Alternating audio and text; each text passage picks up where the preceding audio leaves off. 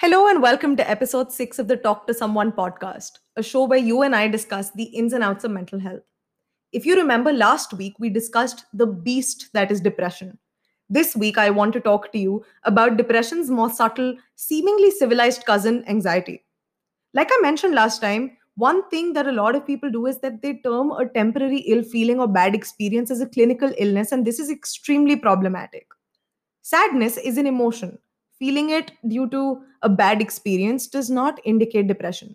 Exactly like that, feeling anxious or being stressed out in a particular situation is not anxiety. Stress is of two types one which is positive, known as eustress. This is a necessary stress. An example of this can be feeling nervous because you maybe have an exam tomorrow. Negative stress is known as distress. An example of this can be feelings of uncertainty regarding, say, finding a job Prolonged feelings of distress can lead to physiological symptoms as well as what can be termed a burnout. If you remember, we had spoken more about burnouts on episode one of this podcast. Please feel free to go back and refer to it. Now, you may be wondering, Ria, how do I know if what I'm feeling is a feeling or an illness? I have a three point solution for you die. No, that's not, that's really not how that sounds. Die is D I E, which stands for duration, intensity, and effect. Now, let me give you the D. I'm sorry, duration. How long have these feelings lasted? Remember, documenting is important. When you meet a professional, they ask you certain questions to know more. This process is known as taking a case history. You need to be honest with your therapist for them to be able to help you better. For example, I have been feeling anxious over the past six months. Can you remember when you started feeling this way? What was happening in your life then? Has your situation changed ever since? Have there been periods where the feelings grow or shrink? This information helps your mental health professional develop an accurate prognosis and thus design what they believe will be a fitting course of treatment for you. If you maintain honesty and transparency, it will help you more because it will feel like you are part of the process of healing, which you truly are. Time for the eye, intensity. Human beings are equipped to feel a spectrum of feelings happy, sad, angry, disappointed, surprised, anxious, the list goes on. What classifies a particular feeling as intrusive is the intensity with which it operates. For example, I have been feeling anxious over the past six months. It happens more often than not when I'm stepping in an unfamiliar environment. It gets seemingly worse when I'm around certain people, although I feel slightly better by myself what you've basically done here is reported in slight detail, which assists your counselor in asking more specific questions to be able to help you better. The last of the lot is E, which is effect. How do these feelings manifest themselves? For example, I have been feeling anxious over the past six months. It happens more often than not when I'm stepping in an unfamiliar environment. It gets seemingly worse when I'm around certain people. I feel slightly better by myself. The feeling never quite goes away though. And to avoid it, I've taken to smoking cigarettes. I try to stay awake till I absolutely exhaust myself. I have stopped seeing people as often as I used to because I can't get out of bed some days. This is just an example of some things that you can say to your therapist if you're feeling them. This will help them understand three things considered important to provide treatment that would be truly helpful.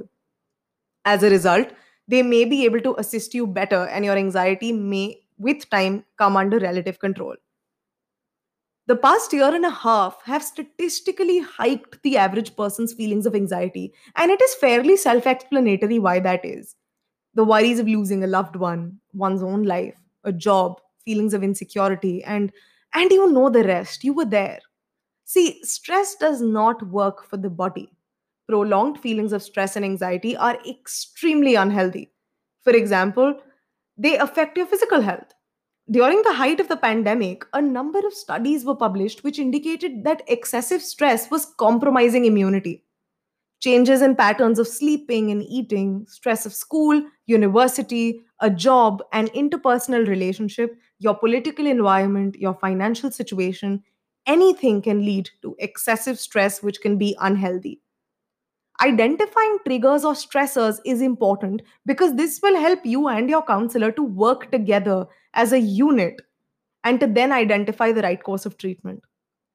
Anxiety has various types. Some of these could be panic disorders, obsessive compulsive disorders, phobias, social anxiety disorders, etc.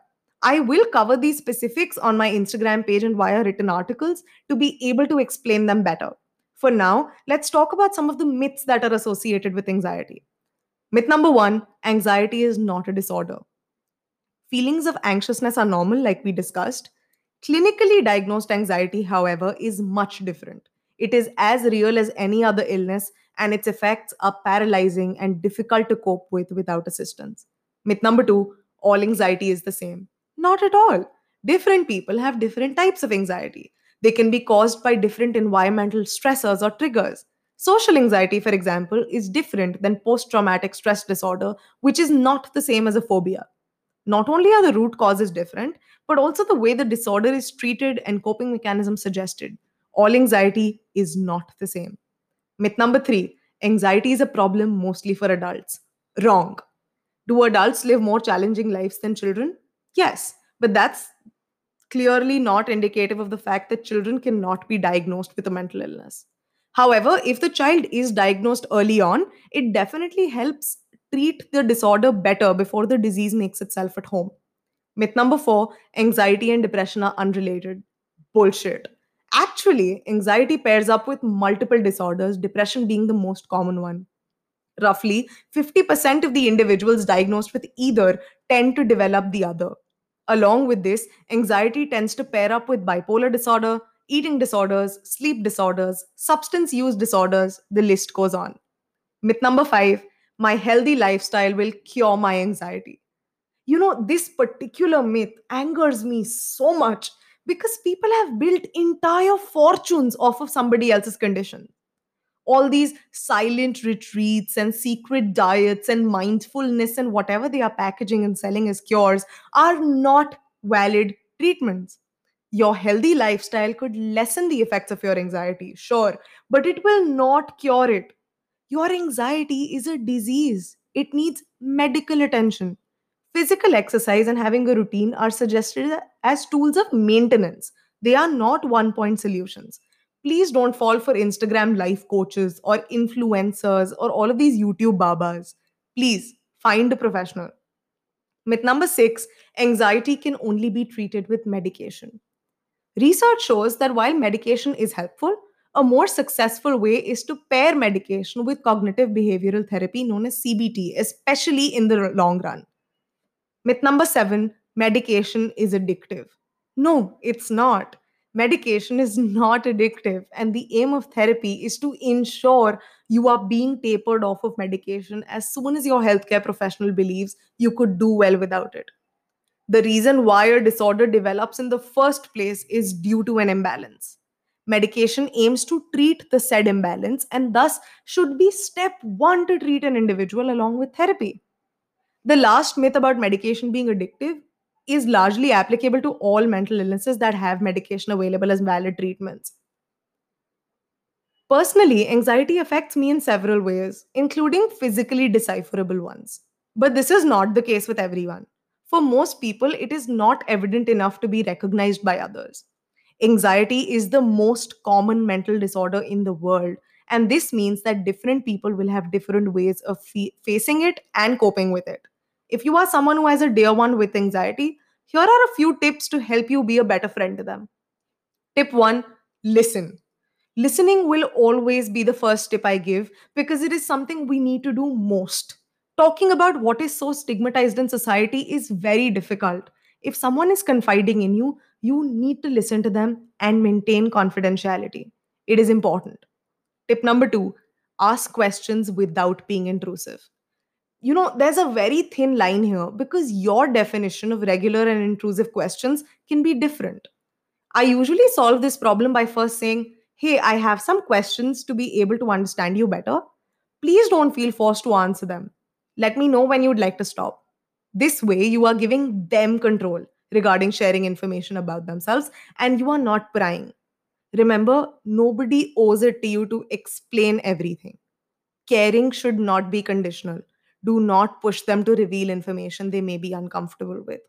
Tip number three ask about their triggers. If you have a friend with, say, social anxiety, for example, there are certain things you need to know so that you don't make them uncomfortable. Maybe if you're inviting them to a party, a sensitive thing to do would be to probably say, you know, there are going to be some people you haven't met before. I hope that would be okay. If you liked, you could give them more information. Work towards not feeling angry if they're uncomfortable. Value their comfort and safety over your own expectations. Learn to reflect, learn to introspect. Tip four do not dismiss their experiences. This one is a big no no. Discussing someone's experiences makes them feel less valued, upset, and could force them to stop confiding in you. You may not understand everything they say, which is okay, but that does not mean you neglect the existence of said experience. Empathize to the best of your ability, ask them how you can help. As I mention every time, caring for someone is very difficult and could make you feel neglected and disturbed. Draw your boundaries and try to stick to them. If you'd like, a non offensive way of laying a boundary could be um, I understand you're having a difficult time, but I cannot get myself to offer assistance right now. Or I can help finding you a professional if you liked. I feel I'm not capable of understanding you in a way that would help you the way I want to. Or I don't think I have the headspace to talk about this with you right now. I'm sorry. Would tomorrow be okay? Don't neglect yourself to be able to help one another. If you're having feelings of anxiety or just need a hand with something, remember seeking help is the bravest and smartest thing you can do. Remember to look out for yourself. Remember to talk to someone.